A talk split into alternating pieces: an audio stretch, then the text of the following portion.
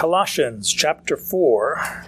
We return to that and we are drawing to the conclusion of this wonderful letter. Some people, and that's fine if they do, some people take verses 7 through 17 and say, This is it, and, and, do, and work through it in one session. Well, we're going to take our time, as you may be well familiar with, but we are going to look at two individuals that Paul mentions. And one of the interesting things or characteristics of Paul's ministry is that he always associated himself with other laborers. Very rarely worked alone. Maybe there's one exception that you, you, might think of readily, and that is when he's in Athens waiting for his coworkers to come to him. He says, "What am I doing here?" And he see his soul is just so, so upset about all these false gods that people are worshiping. And you can read about how he gave a wonderful address to the philosophers there in Athens in Acts chapter 17. But usually he's with somebody.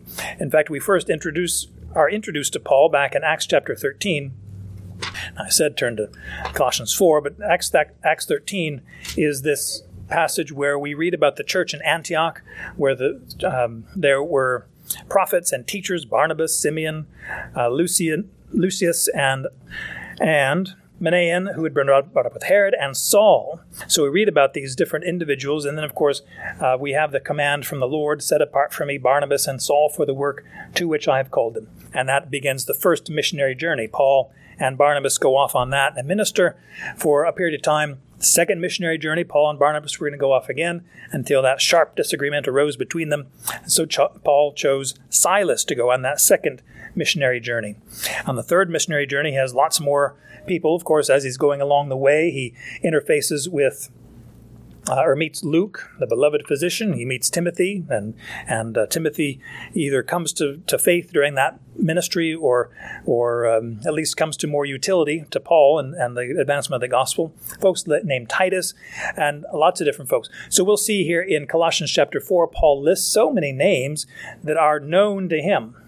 And we realize that his one of his strategies was to work with people. 2 Timothy 2 and verse 2, which is an interesting number to place on that because it emphasizes the fact you don't do this by yourself. You need other people. 2 Timothy 2 2, he says, the things which you have heard from me in the presence of many witnesses, entrust these to faithful men who will be able to teach others also. So the the idea is you've heard this from me, teach it others, and then they'll pass it along. So we have actually four generations of teaching uh, ministry in that one verse. And yet we the emphasis there is on relationships and, and it is on the the utility not not so much the enslavement that oh you're you're with me so you do what I say. The attitude we'll see it with with this first guy and the second guy as well. It's service serving other people ministering ministering God's word ministering hope ministering comfort and even the, the the encouragement to persevere in the face of maybe false teaching or opposition or disappointment or distresses we need each other. We need to hear from one another. What is interesting also, and then we'll read our text here, is that Paul here in Colossians 4 mentions so many different names and uh, and greeting, you know, so and so greets you and all this. This is a church he'd never been to. This is not a church that he had physically been present in. And yet he lists all these names, all these, you know, we see Tychicus, we see Onesimus, we see uh, Erastus, well, Erastus here, we, we see uh, Luke and, and Mark and, and all these different folks. Paul is, is, I think, somewhat helping the Colossian church realize you don't need those false teachers. They're, they're trying to get you to themselves, but you are in a, a, company of much better saints who are in Christ. And don't, don't think that somehow you need to go off to this side when you have everybody else available to you. We, we are here. We're part of this church. There, there's no special you know, inside group.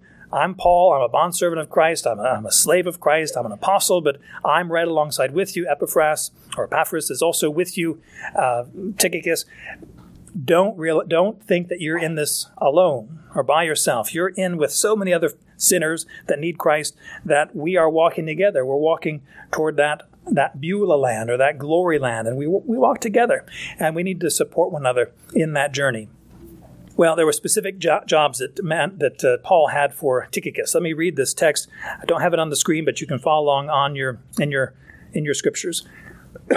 Starting at verse seven, Paul uh, mentions this: Tychicus, our beloved brother and faithful servant and fellow slave in the Lord will make known to you all my affairs, whom I have sent to you for this very purpose, that you may know about our circumstances, and that he may encourage your hearts. And with him Onesimus, our faithful and beloved brother, who is one of you. They will inform you about the whole situation here. So we meet these two men, Tychicus and Onesimus. One other thing I forgot to mention is he lists all these different names. I didn't count them. You could count them uh, now or later And if you want. If you want a little numbering exercise, just in that verses uh, 7 through 17, just notice how many different names does he mention.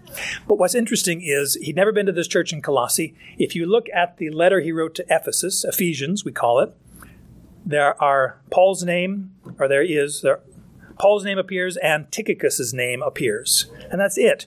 What is strange about that is that he didn't know Coloss- Colossae at all, hadn't, hadn't been to the church, but he had ministered in Ephesus for, well, three years, excuse me, three years in Ephesus. Why didn't he say, greet this and greet so and so, and I love you, and I look, why didn't he uh, enunciate or elaborate on that? Probably, and we'll see it here, well, it's toward the end of, of chapter 4 of Colossians probably because Ephesians was what is referred to as a cyclical or cyclical letter, or something that went not just to Ephesus, it probably went to the whole region of Asia Minor, the whole part of, of Western Asia, and went to Ephesus, Laodicea, um, Hierapolis, Colossae, these, these churches that are around there, maybe up to Smyrna, up to the north.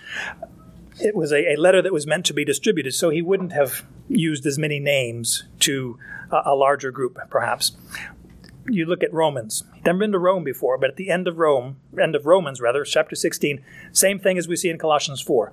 Name after name after name with stories behind them. His mother and ours kind of thing. Um, or their mother, Rufus and Alexander.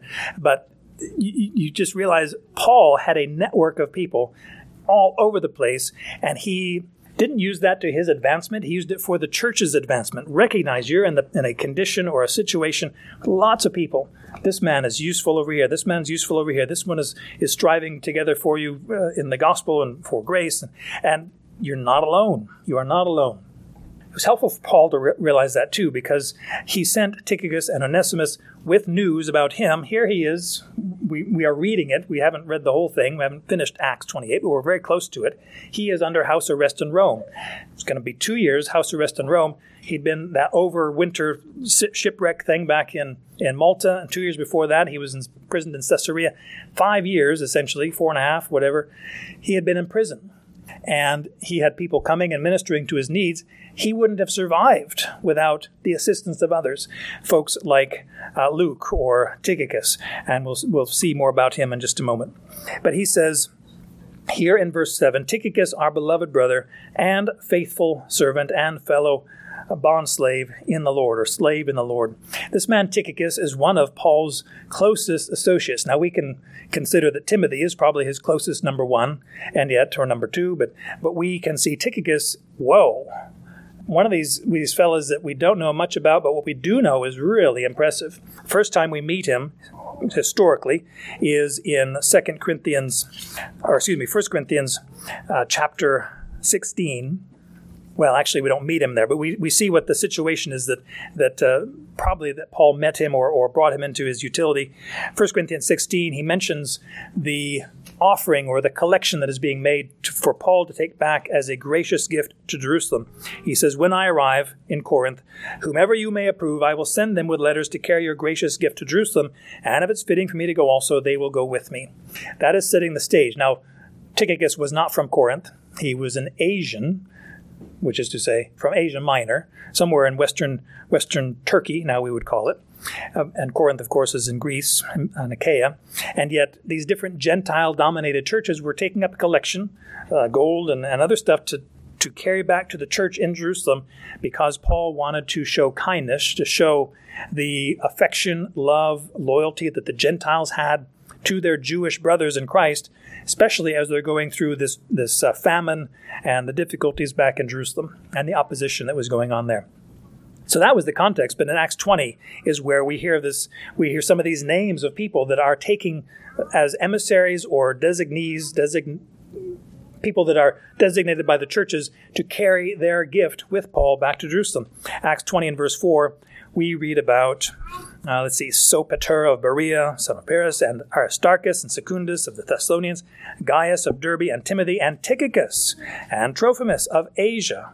Timothy, Tychicus, and Trophimus were of Asia, Timothy a little bit farther to the east, and yet they were going to travel with Paul to Jerusalem.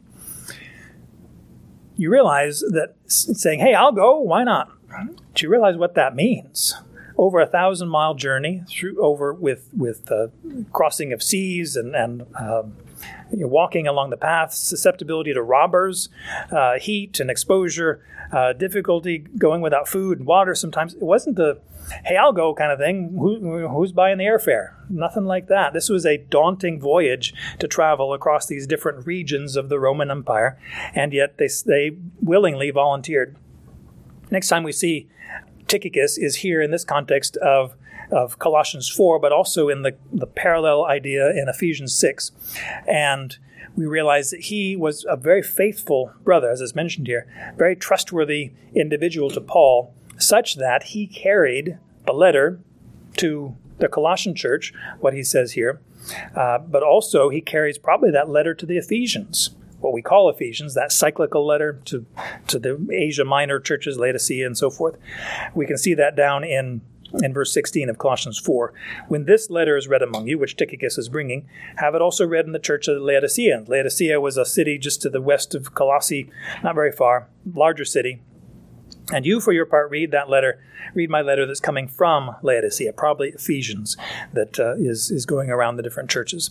So Tychicus was a trustworthy fellow to carry the scripture, what Paul was writing for the churches. He carried a third letter, and that is that letter Philemon, or letter to a, a specific individual that we'll meet in connection with his man Onesimus uh, in just a moment. A little bit later, after Paul is released from prison, that's a spoiler alert. Perhaps I just told you about it, so it's not really an alert here. Anyway, that Paul is released from his house arrest in Rome, and he goes off and ministers in Crete.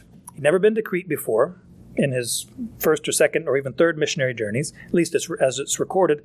But he leaves Titus there. I left you Titus uh, 1 and verse 5, so that you set in order the things that remain and appoint elders in every city, just as I directed you. Titus is there ministering in that church in the church is in Crete, but there's a time when Paul says, I need you. Titus, come on over this way. And so in Titus chapter 3 and verse 12, toward the end of Paul's life, probably not after he's arrested the last time and, and goes to prison and so forth. But he says in Titus 3.12, When I send Artemas or Tychicus, our man Tychicus, to you in Crete, be diligent to come to me at Nicopolis, for I've decided to spend the winter there. So again, Paul is is sending Tychicus to replace Titus. Titus, one of these strong individuals, a preacher, a church planner, a, a tremendous uh, New Testament person, and Tychicus is able to not replace him, but at least succeed him, at least to fill in for him at some time. We realize, whoa, this man Tychicus, he's some, something else. And finally, we meet him again, 2 Timothy 4 and verses 9 and, well, verse 12 especially. Paul is writing to Timothy. Paul is in prison the last time, expecting not to survive the imprisonment, expecting to go to meet his Maker soon. But he says, I sent Tychicus to Ephesus. Timothy was probably ministering at that time in Ephesus. He'd been there all this while, First Timothy and Second Timothy. Uh, he's probably still in that context. But he says, for Timothy, I mean, Timothy, Timothy and Titus, Paul, Timothy, Titus, I mean, those are the people. And Tychicus is able to minister in his stead. So what we realize that Tychicus was a useful, very useful brother, and he had uh, these endorsements of Paul, mentioned here in verse 7, three specific statements about him. He is our beloved brother. Now, we all have we all have family members and so forth, and we are called to love anybody. But he says this is not just a family member, this is a Gentile guy. Tychicus, most likely a Gentile, but he is my brother in Christ. What's interesting is you see that, that statement in verse 7 in the Lord. How does it go there? Fellow slave in the Lord. The question is, does that in the Lord, does that talk about a brother in the Lord, a servant in the Lord, or a fellow slave in the Lord, or all three? or just fellow slave. I'm going to argue, not very forcefully, but just I'll suggest that it's a fellow slave in the Lord. Because whenever you look at the language of family dynamics, not, not biological but spiritual family, there's rarely a, a qualification saying, You are my brother in Christ or brother in the Lord. usually when you hear about it, it's just a brother or a sister. And we understand it is a spiritual uh, brother. One exception is in Colossians chapter 1 and verse 2, where he says, um, to the saints and faithful brothers in Christ in Colossae. So there's an exception to that. But he describes it describes Tychicus as a brother in Christ, one who is is a, a family member with with Paul and with all the others, but he is a beloved, uh, uh, dear, um, affectionate kind of a person that I just appreciate him. I, I, I love him. He has been so uh, near me and thick and thin. He has been an encourager. He's been a support to me personally. In fact, that leads into the second idea. He has been a faithful servant. Now, the question is is he serving the church? Is he serving Paul? Is he serving Christ? Well, if you remember back in that 1 Corinthians 16 passage, he was serving the church, his home church, carrying that that uh, offering, that love gift, back to the Jerusalem church. So he was serving the church. And yes, he's serving Christ. In fact, I think that's what that last statement is. He's a fellow slave in the Lord. But I think that Tychicus was specifically serving Paul. He was a servant to him.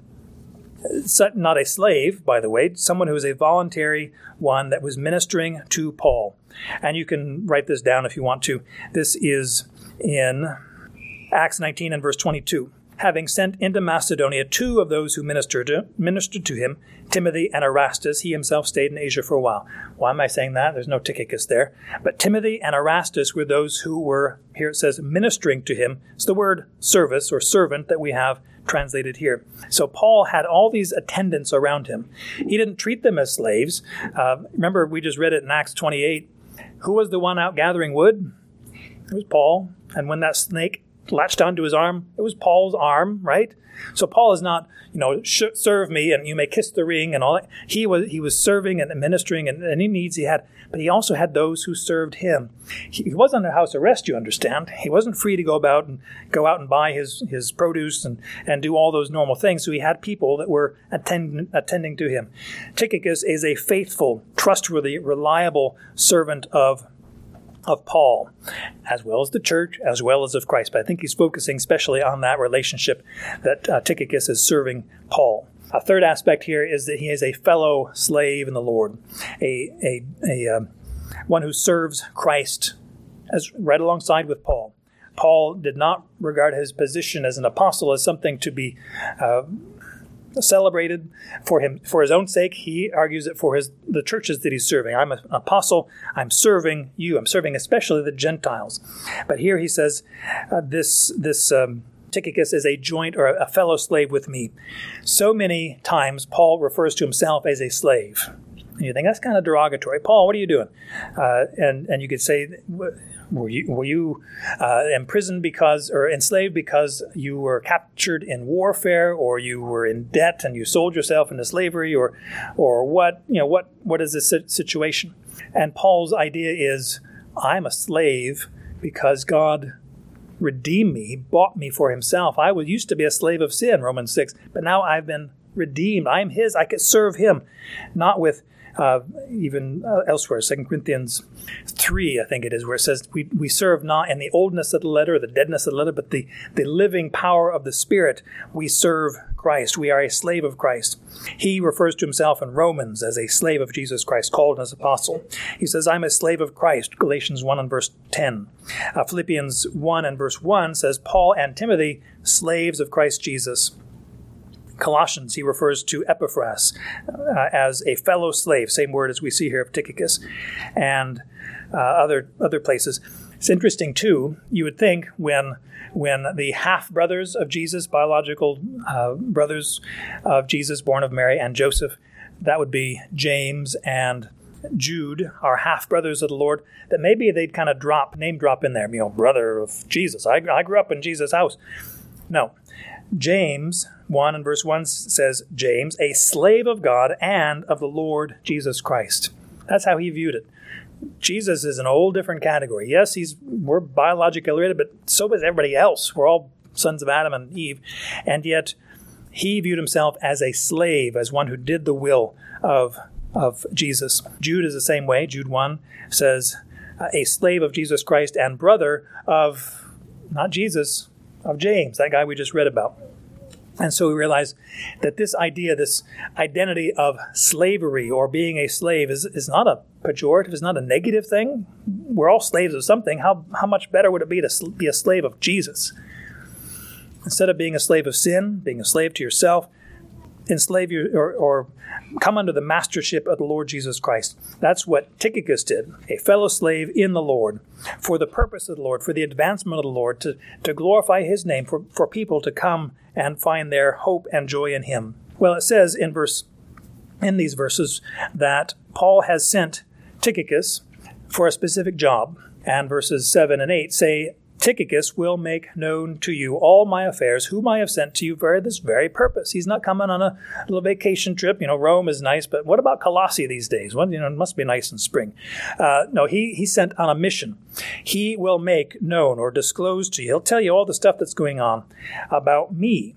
And there's a lot to talk about Paul's life and ministry. And, and again, with these folks who had never met him personally, he wants to fill them, and they've heard maybe about his imprisonment. Whoa, what's this imprisonment thing? And he wants to, to not set the record straight, but inform them for the sake of their prayers, for the sake of their comfort, realizing that, as Paul says to Timothy, 2 Timothy, that don't be ashamed of the testimony, testimony of the Lord or of me, his prisoner. Now, you think, thought Paul was a slave. Now he's a prisoner. Well, he's a prisoner of Christ in the sense that he's in jail on the cause or on behalf of Christ. He's there in the Roman prison, not the nice house arrest deal, the Mamertine prison, it's, it's called, which is dark and dank, and the execution is expected for him by the time we get into 2 Timothy. But the the affairs, the concerns that Paul has is not so much for himself, but for other people to be established in their faith and not to be turned aside to this pretty argument or this other thing over here which was an issue in Colossae. These false teachers were afflicting them. I want you to know about my affairs. I've sent Tychicus for this very purpose. Now, this, this language here leads into the next phrase in verse 8 I've sent you for this very purpose. There's one purpose that Paul sent Tychicus uh, to, to, uh, to Colossae for, and that was to make known to them all the affairs. He could have sent his, his uh, Uh, the letter he was writing to them through another hand, perhaps, maybe even through Onesimus, who we'll meet in just a moment. But he says, I want Tychicus to go because he, he's on the inside. He is my trusted fellow, right? The faithful servant, and all those things he just mentioned. And how that plays in is because in your translation, maybe in verse 8, it says, so that he may know about your circumstances. I've sent you to, I sent I have sent Tychicus to you for this very purpose, that you may know about our circumstances, or your translation, if it's King James or New King James or, or Wycliffe or Geneva or a few other translations has the, the, the translation, that he may know about your circumstances either way is good way. I think it's it's the first way. That is to say that you may know about our situation. I think that is is uh, best best attested in all the different manuscript evidence that we have, and it is mentioned as the specific role that that uh, Tychicus was sent for. But the opposite or the contrasting that he may know about your circumstances. Do you realize Paul was very concerned about the Colossian church and the Ephesian church and the Laodicean church and the church in Derbe and Lystra and, and Antioch of, of Pisidia and Antioch of Syria and the church in Jerusalem and the church in Athens and the church in Corinth and Berea and Thessalonica and Philippi and all these different places. He's always concerned about these churches. In this list of, of things that he has faced as an apostle, a servant of Christ, 2 Corinthians chapter 11, he lists all these horrible situations that you don't want to wish on yourself or others. But he says, apart from such external things, there's the daily pressure on me of concern for all the churches. Who is weak without my being weak? Who is made to stumble without my burning concern? my point is whether the translation or the text would read, so that he will make known to you all my affairs, or that he would understand all your affairs, it's the same idea. He wants the, Paul wants the Colossian church to be established in the truth, knowing that what Paul is facing is not unexpected, it's to be expected of everyone. Also, I think Paul does want to know how is how is the church going, Colossae? Tychicus, go there, get a report how things are going, come back and report to me what's going on over there. I need to know. And so either way you want to want to translate it, I think it's it's fully fully reasonable. Paul was very concerned and hoped that Tychicus could give an update. He says that that you may know about our circumstances and that he may encourage your hearts. The, the exchange of information. Paul did not send Tychicus just as a reporter, but as a, a tender reporter, uh, one who was concerned about the spiritual status and advancement uh, of the faith of the Colossian church. Again, this is a church that maybe Tychicus had never been to. Tychicus, being from Asia Minor, may have been in that area, but, but he had a specific task of encouraging their hearts, comforting them. This phrase of or this idea of encouraging hearts is uh, several times in Scripture we can see. For example, in in the narrative of Joseph, uh, son of Jacob, and the, the reconciliation he has with his brothers. J- Joseph says to his brothers in Genesis 50 and verse 21 says, 21 says, So now, do not be afraid. I'll provide for you and your little ones. And he comforted them and spoke to their heart. So there is some kind of a soothing uh, hopeful, hope giving kind of a word that, that Joseph is giving to those that were estranged from him and, and were kind of concerned. Okay, now our father's dead, and maybe now he's going to take vengeance upon us because we really did him wrong. He says, Don't worry about it. I'll provide for you and your little ones. What a, what a gracious and encouraging, comforting word to their hearts. When Ruth talked to uh, not her husband yet, but her master, the one that she was gleaning in the fields of. Ruth said to Boaz in Ruth chapter 2 and verse 13, May I find favor in your eyes, my Lord, for you have comforted me, and indeed have spoken to the heart of your servant woman, though not like one of your servant women. I'm different. I'm a Moabite. These are Jewish people over here. I'm Gentile. But you've comforted me, spoken to the heart of your servant. We realize that not only are we speaking to the heart, of those that we're listening to, or we should have that perspective. We are speaking from the heart. So when we say when we say something, we say, "Oh, I didn't mean that. I don't know where that came from." Well, where did it come from? Oh, excuse me. And we start covering up the heart because what is the meditation of the heart? That's what the mouth speaks. So be careful what you say, but also intend your words for the encouragement of other people. Ephesians 4, verse 29 says that we should speak words that are gracious according to the need of the moment, that it would build up those who hear, encourage, not just a, a soothing, like a pat on the back, but a, a, like a big old bear hug with your words to show that kind of comfort and that hope. And maybe specifically a, a an encouragement to persevere in the truth, persevere in Christ. Don't turn aside to these false teachers, these empty philosophies and vain deceptions. You're settled in Christ, stay there. Another time we see this, and this is tremendous. There's a big transition from Isaiah 39 to Isaiah 40 and the rest of the rest of his prophecy. But Isaiah 40 and verse 2 says, Speak to the heart of Jerusalem and call out to her or comfort her. What? To tell her what? What, what are you going to tell her? That her warfare has been fulfilled, that her iniquity has been removed, that she has received from the hand of Yahweh double for all her sins. In other words, it's done. All the judgment is done. Comfort, speak to the heart of Jerusalem. This is over encourage the hearts. We see a, a similar trend, uh, text to that in 2 Thessalonians 2, verse 17. You could look at that if you want. Encouraging hearts and strengthening them in every good work and word. So Titus had a, excuse me, Tychicus had a specific job. Tell the people about uh, Paul's experience in Rome all the circumstances about it, and that he would use that not as a downer, as a, oh, well, you know, Paul's been in prison for five years and it doesn't look good and all this and going to the Caesar and we know who the Caesar is. No, it's hopeful, it's life giving. We're going to suffer opposition, we're going to suffer persecution. Christ is worth it. Christ is worth it. He is my master. I serve him. Tychicus could say, and we just we you know, be be strengthened, be encouraged in these things. Verse nine, uh, we we close with this, and that is that Onesimus also was sent along with Tychicus to the church in Colossae. This man Onesimus, we don't know as much about, I would say, and yet we maybe know a little bit more about Onesimus than than uh, would be appropriate to know his background story.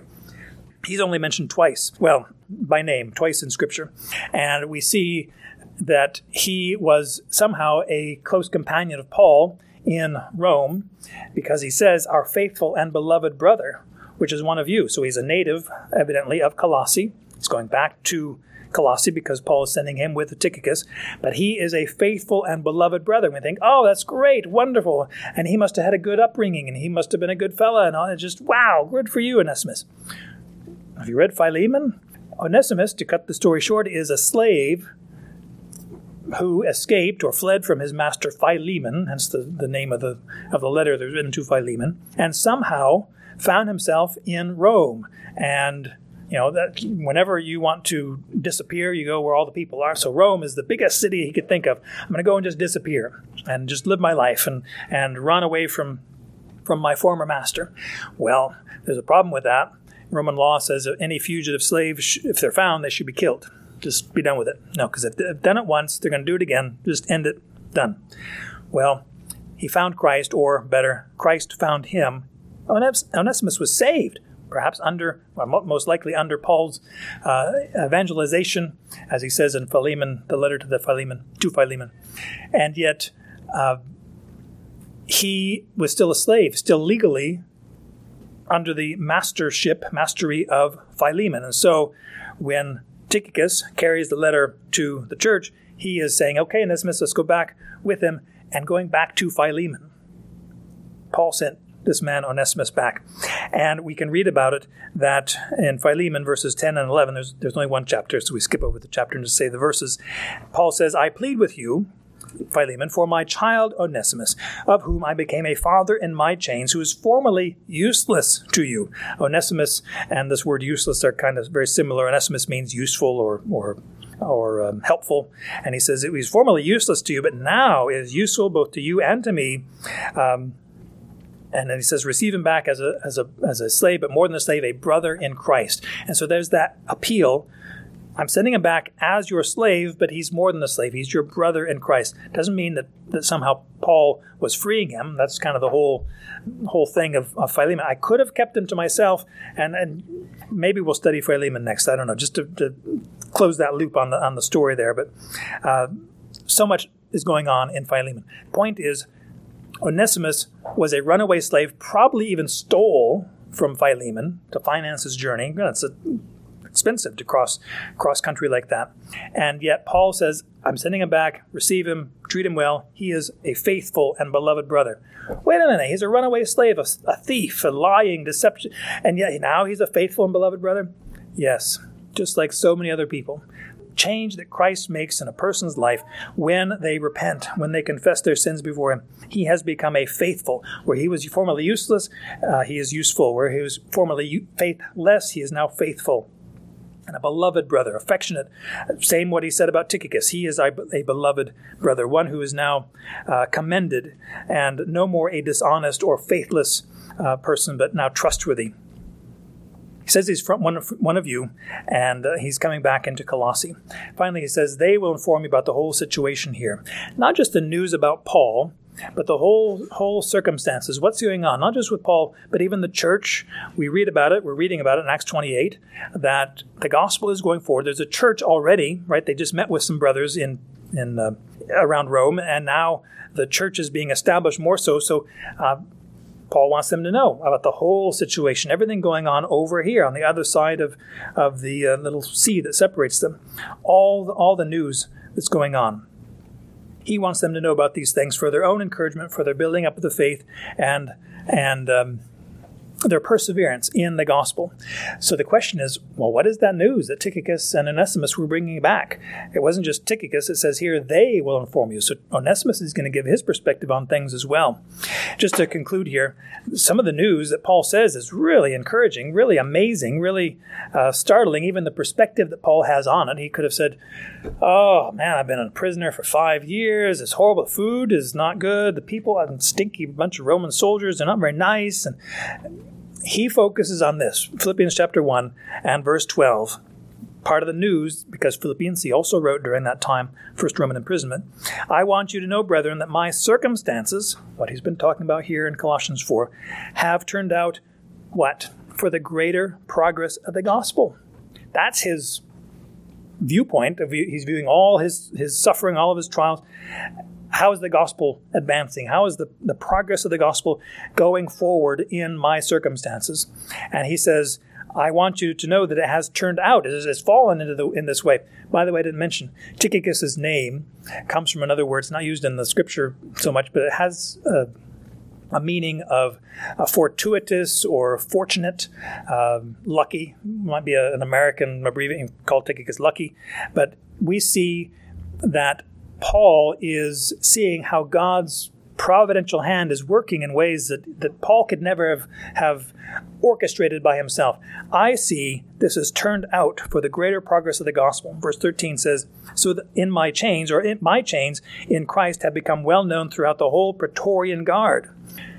So the reason why Paul is in chains is because of the gospel and the whole guard that has been surrounding him or, or um, watching him as he's under house arrest. The whole guard that is part of Caesar's household which we'll see in a moment. What does that mean? It's uh, everybody knows what Paul is in prison for. It's not because of robbery, not because murder, lying, insurrection. It's because of the gospel. This is probably teaching about this Jesus guy of Nazareth and in uh, Judea, Galilee, and everybody knows about it. And everybody else, verse 13 and verse 14 says, most of the brothers, that's Christians, right? Most of the brothers, having become confident in the Lord because of my chains, have far more courage to speak the word of God without fear. So he says, Look, the gospel is going forward. People know what I'm here for. The brothers in Christ are confident to preach that thing. Some, to be sure, preaching Christ, uh, even from envy and strife, but some also from goodwill. And he goes on and on, talking about these different things. Verse 18 says, What's, what's going on? I want in pretense or in truth, whether it's deception or, or envy or whatever, I want Christ to be proclaimed, and in this I rejoice, yes, and I will rejoice, for I know that this will turn out for my salvation through your prayers and the provision of the Spirit of Jesus Christ, that I will not be put to shame in anything, but w- with all boldness, Christ will even now, as always, be magnified in my body, whether by life or by death. He didn't know whether he'd come out guiltless, you know, declared innocent by Caesar or not. He says, it doesn't matter to me as long as Christ is magnified in my body, whether by my life or by my death. The last word is in Philippians chapter 4. He mentions the greater progress of the gospel, and even those in the, the whole Praetorian Guard knows about this. Paul brought the gospel to Caesar's household. He was preaching the gospel in Caesar's own little uh, residential complex. Emperor Nero, godless, filthy, disgusting gentleman. Yet he says, Philippians 4 and verse 22, all the saints greet you, especially those of Caesar's household. Wow! The gospel, through Paul in prison, has now infiltrated Nero's house, his family, his servants, uh, maybe some of the the, the you know, biological family members, but the gospel is going forward in a place you'd never, never expect it to be. Can we trust God? Can we be faithful to God? Can we uh, do those things that we may not embrace or choose? You know, God says you can choose A, B, or C, and we don't know which to choose. Better let God choose. Just be faithful in those places where, where He has put you. Uh, bloom where you're planted, my grandma would say, uh, or brighten the corner where you are. You remember that old song? And just be faithful, as Tychicus was faithful. Uh, be a beloved brother. Be uh, um, concerned about how your person you're talking to will be encouraged in the Lord. Have a view that you are bringing news not just for your own sake. Paul is saying, I want you to know about my circumstances, me, me, me, me, me. It's so that their faith would be established, so that they would be encouraged in their ministry and their faithfulness to the Lord. It wasn't about him. It wasn't about a self focus. It was always saying, how can the gospel go forward? How can people be established in their faith and it being uh, fully convinced of God's attention and affection and purpose in their lives. The gospel's worth it. Paul eventually was beheaded for it. The story, by the way, Onesimus. Now, Onesimus was rather a common name, but there is, um, so this is about 62 ish, AD 62. Within a few years, another couple of decades, Onesimus is, or a man named Onesimus, whether it's the same one or not, is referred to twice by Ignatius. Ignatius is a uh, disciple of John, Apostle John. So, end of first century, beginning of second century, not very far away. A man named Onesimus is called the Bishop of Ephesus, a pastor serving in Ephesus. A guy named Onesimus. Is this the same guy? We don't know. Don't know. It's a very similar name. And yet, God can change a person's life. One who was formerly useless now is useful. One who was faithless is now faithful. A person that, that Philemon could hate now as a beloved brother, the change that Christ makes in our lives is tremendous. And you can be part of that life change in other people. You can't change their lives, but the gospel, the word of God, changes people's perspectives. Be faithful as you spread the gospel. Our Father in heaven, we are grateful for men like Tychicus and Onesimus, and certainly Paul and Timothy and all the others. And we pray that we would realize that we are part of that wonderful assembly of just men made perfect, the, the, uh, the salvation that we all enjoy by your grace, Jew, Gentile, slave, free, all these different categories that we can you know, cast aspersions about, but we're all needing uh, this Jesus and the Savior, the saving grace that is available to all who call upon you. We thank you for the history that we celebrate and that you use people in, in their different circumstances and situations. You are a God of redemption. A former slave maybe became a pastor in Ephesus, and we, we see that you are uh, just so faithful, so surprising in, in many ways, how you are advancing your gospel. It ought not surprise us. Jesus said, I'll build my church, and even the gates of Hades will not prevail against it. You are the God of life. You are the God of resurrection. You're God of redemption and life change.